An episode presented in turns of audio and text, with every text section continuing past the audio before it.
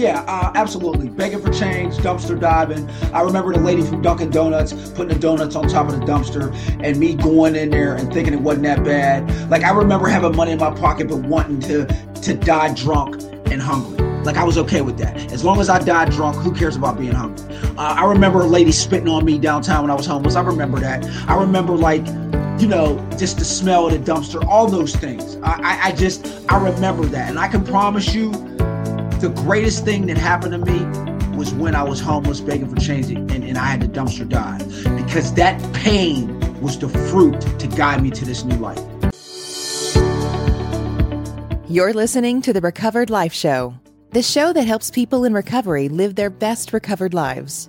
And here is your host, Damon Frank. Welcome back to Recovered Life. I am pleased to be joined today with Frederick Shagag. Freddie is a motivational speaker and CEO of the Message LLC. He has a amazing story about a radical transformation from his life on the streets battling substance abuse, homelessness and mental health challenges to now his career as a motivational speaker and college student. Welcome to the show, Freddie. Thank you for having me. What a blessing it is to be on such a platform. Thank you for what you're doing.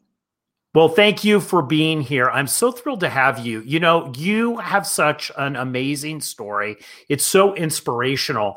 And I was trying to think about questions that I wanted to ask you because I could really spend all day talking to you. But really, the thing that came out was mm-hmm. overcoming challenges. You really, for, for the very young age that you are, you have really overcome a bunch of stuff. And your speaking and motivational speaking career, speaking to teens and college students, about addiction and overcoming challenges is really amazing.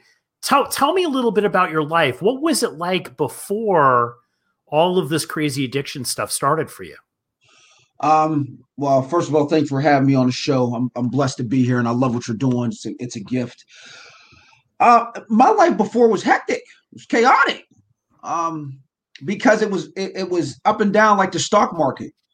Um, I was spiritually sick. I was immature. I was, I mean, it was it was horrible. Um, and, and and I tell people all the time, you know, I, I had to learn a lesson. I thought more things meant better life. Then I finally realized my life got better because I became a better person. Um, it was bad relationships. It was not being a good person. A lot of using, drink. I mean, you know, the, the regular life and addiction, and it ended in a dumpster. Um, yeah. So you really went from a seemingly normal life, though, right? Like you going well, to school, doing your thing, right. and then it starts to unravel. Well, yeah, let, let me back this up. So at 12 years old was my first uh, psyche institution, um, suicidal ideation. The first time I ever got high was my asthma inhaler at nine.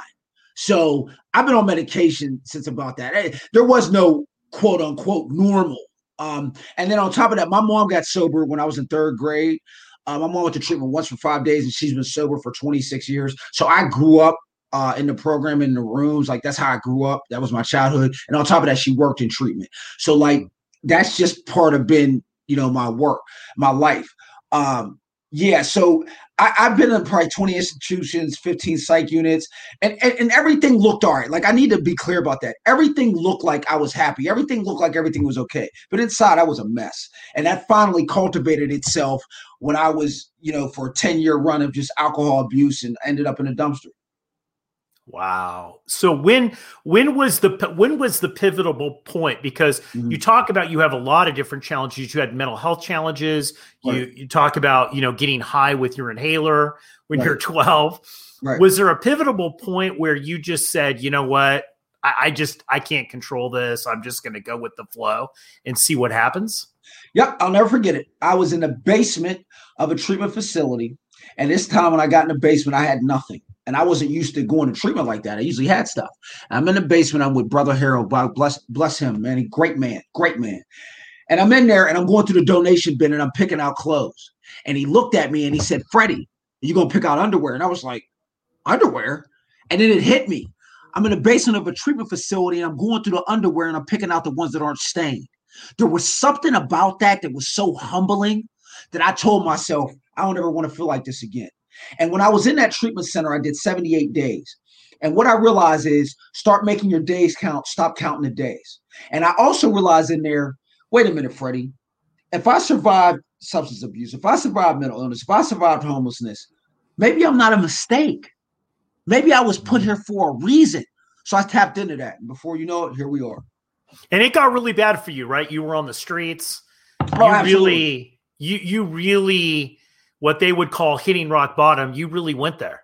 Yeah, uh, absolutely. Begging for change, dumpster diving. I remember the lady from Dunkin' Donuts putting the donuts on top of the dumpster and me going in there and thinking it wasn't that bad. Like I remember having money in my pocket but wanting to to die drunk and hungry. Like I was okay with that. As long as I died drunk, who cares about being hungry?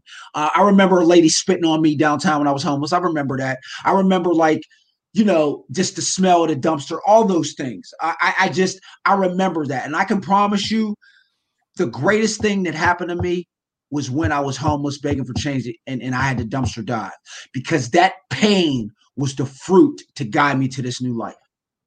Yeah. When you, you know, looking back, I think a lot of people that maybe have not had addiction issues, substance abuse problems, they wouldn't understand because your story, your mom is somebody who's sober. She's working in treatment. Right. You right. know, the average person would say, "What? Why didn't Freddie just get it?"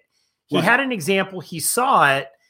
Can you explain a little bit about about how addiction, uh, about the thinking of addiction, and about yes. how it kind of took over your life? Absolutely. So this is what I tell people all the time. This is addiction. You take one person A, you take person B. You give person A an Oreo that has a that doesn't have addiction. Oh, I like them. Have a couple more. Give person B an Oreo, they eat them until their life gets unmanageable. That's addiction. It's that simple. It's a brain illness. At nine years old, my mom gave me an asthma inhaler. I hit that asthma inhaler and I was like, man, this stuff is good. I couldn't wait till she left.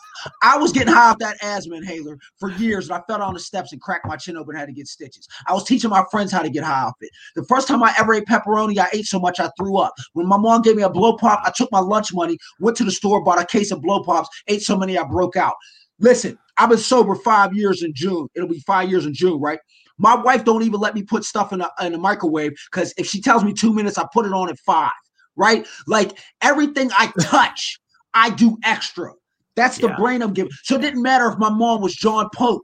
You know what I mean? It didn't matter if she worked at the Vatican. It didn't matter if she was the most. It, it's a brain illness.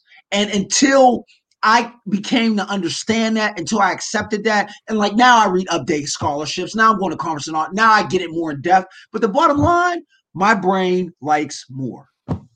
Yeah, after you you know after you catch recovery, after you're sober, Right. All of those positive influences, I, I, believe they do help you, right? Because you yeah. look back and you go, that was a message. I should right. have done it that way, right? right? But when you're in it, you just don't see it. It's muscle memory. Like those being in meetings in third grade, fifth grade, sixth grade, it gave me wisdom beyond my years. But when you're in third, fourth, and fifth grade, you don't understand spiritual formality. You don't understand scholarship. You don't understand the, the, the perspectives. You're six. You're eight. So no, yeah. I didn't get it. it. Didn't matter what my mom told me. It's just like kids that grow up end up being murderers and they come from great homes. At the end of the day, every child makes their own decisions. Well, you know, I know we're talking a lot about overcoming obstacles on this episode, right. overcoming challenges, right? And right. what was the, you know, you talk about flipping through the clothes and deciding right. what underwear you're going to get that's not stained, all of these horrible experiences that you go through. So you have this decision, okay, you know what? I'm going to change my life. And there might be people out there, they maybe have a glimmer of that right now. They're saying, you know what, man, I've kind of had that too, but they're unable to get there. What are the steps that you took after you had that epiphany? It's like, you know what, things could be different. Well, the first thing is, um, I'm a person of faith get a spiritual life. I tell people all the time, I don't care if you believe in tree bark. You just better get something that's not human mm-hmm. because humans, the greatest of them, are going to fail you because they're human. So that's the first thing, get a spiritual life. The second thing is build a foundation of health. What does that mean? Yoga, prayer, eating right, working out, positive in, positive out, garbage in, garbage out. Who you surrounded by? Show me your friends. I'll show you the future. I had to realize, and I'm telling you, I used to really believe this better job, better uh, degree, better car, better life. No, I became a better person, then my life got better. So I would tell anybody that wants to, and they're at that point, start reading more.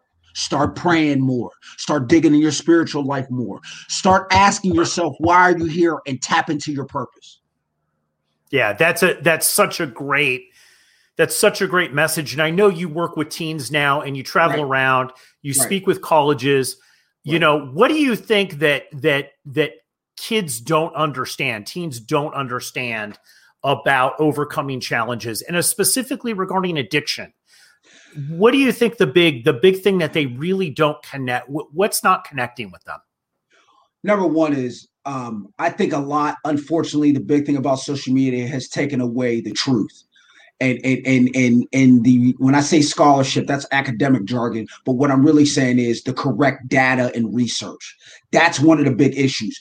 We're we have a fundamental issue right now of really honing in on what's truth and what's not. So the first thing I would say is do your research about this illness. That's number one. Mm-hmm. Number two, it ain't coming easy right? Like I, I think we live in a microwave society where you could just go to your phone or you could just go to something and it comes overnight. It took years to get where I'm at. It took time, man. You know, as they tell us, things I must earn, right? It, it doesn't happen overnight. And honestly, I didn't know what I didn't know. Like what I know now about speaking career and what I know now about writing in school, I didn't know this day one. So you got to be willing to be okay with time. And I'll say this last thing too. I had to learn to love the labor more than the fruit. I always wanted the reward, but I didn't want the journey that came with the reward. So I had to learn that. And, and I think that's that's the, what I try to teach now. Love the grind, love the hardness of it, love the journey, because the reward's coming. Yeah, because you know what I love about your message is that you really focus on don't worry about getting a better apartment right. getting a better car, getting a better right. suit. Worry about becoming a better person. And through that, all these things will happen for you. Absolutely. And and you know what's funny? I was so worried about when I first got sober. Oh, I'm 30 some years old. I don't have nothing. I'm never going to be nothing, blah, blah, blah. And then as I kept going, I got more than I ever thought I would get. That's what's crazy. Just because I'm doing the right things put me in right situations around right people. what, you know what is addiction? What is addiction? I know now. Now you are a successful, not only a successful speaker, but you're also a successful business student. Right. And what, what have you? What did you learn uh, in addiction that works well for business? Number one, don't never ever change who you are. Be yourself. I sell me. They pay me to be me. Yeah. Right? Like I don't have to change. I don't have to fit some narrative. I literally I study communications in school right now, right? And one of the reasons I've done so well is because when I write or do homework, I speak from personal experience. I'm speaking truth and I just make it professional. That's what that's what the, my life has taught me that I matter. My hardships mm-hmm. can help other people in the world wants what I need. It's marketing ability. Mm-hmm. Exactly. And that's one thing that people in active addiction do have is marketing ability, right? Right. They know how to sell themselves, they know how to tell a story, and it's not all lost, right? And, I, and I love what you're talking about time. There is time. There is more time. Even if you get sober, you're 60, 70, 80 years old, there is it, there is time to achieve Absolutely. Things. I was in a I was in an honors class. I was no, I was in Phi Theta Kappa National Honor Society. Shout out to them with a with a person who was 75 getting inducted. Wow. If you're breathing, you still got life. Exactly, exactly. And you know that when when you go around and speak to kids, what do you think um what do you think that their biggest misconception is with addiction? Um, that uh, a person that has addiction is homeless, begging for change, uh, he smells bad. She looks bad. A woman has addiction, prostitutes. They're on a corner. They're homeless. It can be the Wall Street broker who drinks every night, but he's rich. It could be the teacher who comes to school and they're dressed well and they're teaching you and they're doing great things. They drive a nice car and they look well, but when they go home, they're they want to kill themselves and drinking fifths of whiskey. It can be the doctor that you deal with who's shooting heroin, but you don't see it because he shoots it in the middle of his toes. It can be the nurse who you don't know. She's snorting dope in her car, but you don't know that because she has a great name in the public and she looks well. Don't confuse how you look with what your life is. Thank you, Freddie. This has been an amazing episode, and you you know you are you are one of those people that when I when I first saw your video about your uh-huh. motivational speaking, I thought, you know, the power of transformation, especially with people getting sober, it it I'm really awestruck by it because the ability to be able to be literally on the streets, right? Right. To rebuilding the life that you've had it seems quite honestly to the outside world impossible but you see this story a lot right like you Right. you are not you are not the only person that this has happened to Absolutely. Absolutely. Um, and what is your you know what would be the final message freddie that you would have for people that are struggling right now and they want to overcome the challenges they want to start taking you know they want to take that first step what would be your final advice for them learn from me. Um, I would have told if you would have told me this the day I first got clean, I'd have told you you were crazy and how wrong I would have been. Don't look back. You're not going that way. If the, if you wake up, there's breath. If you have breath, you have goals. Set goals and go get them. You only got one life to live. Think about it. If you survived everything you survived, maybe it's because you're here for a reason. Why not? If you're not scared to drink fifths of liquor, if you're not scared to shoot bundles of dope, if you're not scared to snort dope, if you're not scared to do drugs and put yourselves in horrible situations, why would you be scared to go be the best person you possibly can? Go get them, man. Frederick Shagog, thank you so much. Thanks for coming on Recovered Life. How can they find out more about you and the Message LLC? The Message LLC. Just visit uh, the website. It's the the Message LLC. Just type that in Google, or you can Google uh, the Message LLC and find it, and you'll see it. And we'll also make sure that you can connect with Freddie. He is on Recovered Life, so you can connect with him there. Frederick Yes, Shagog, yes. thank you so much for joining us. Thank you. Bless you, and I appreciate your platform. Thank you for all you're doing.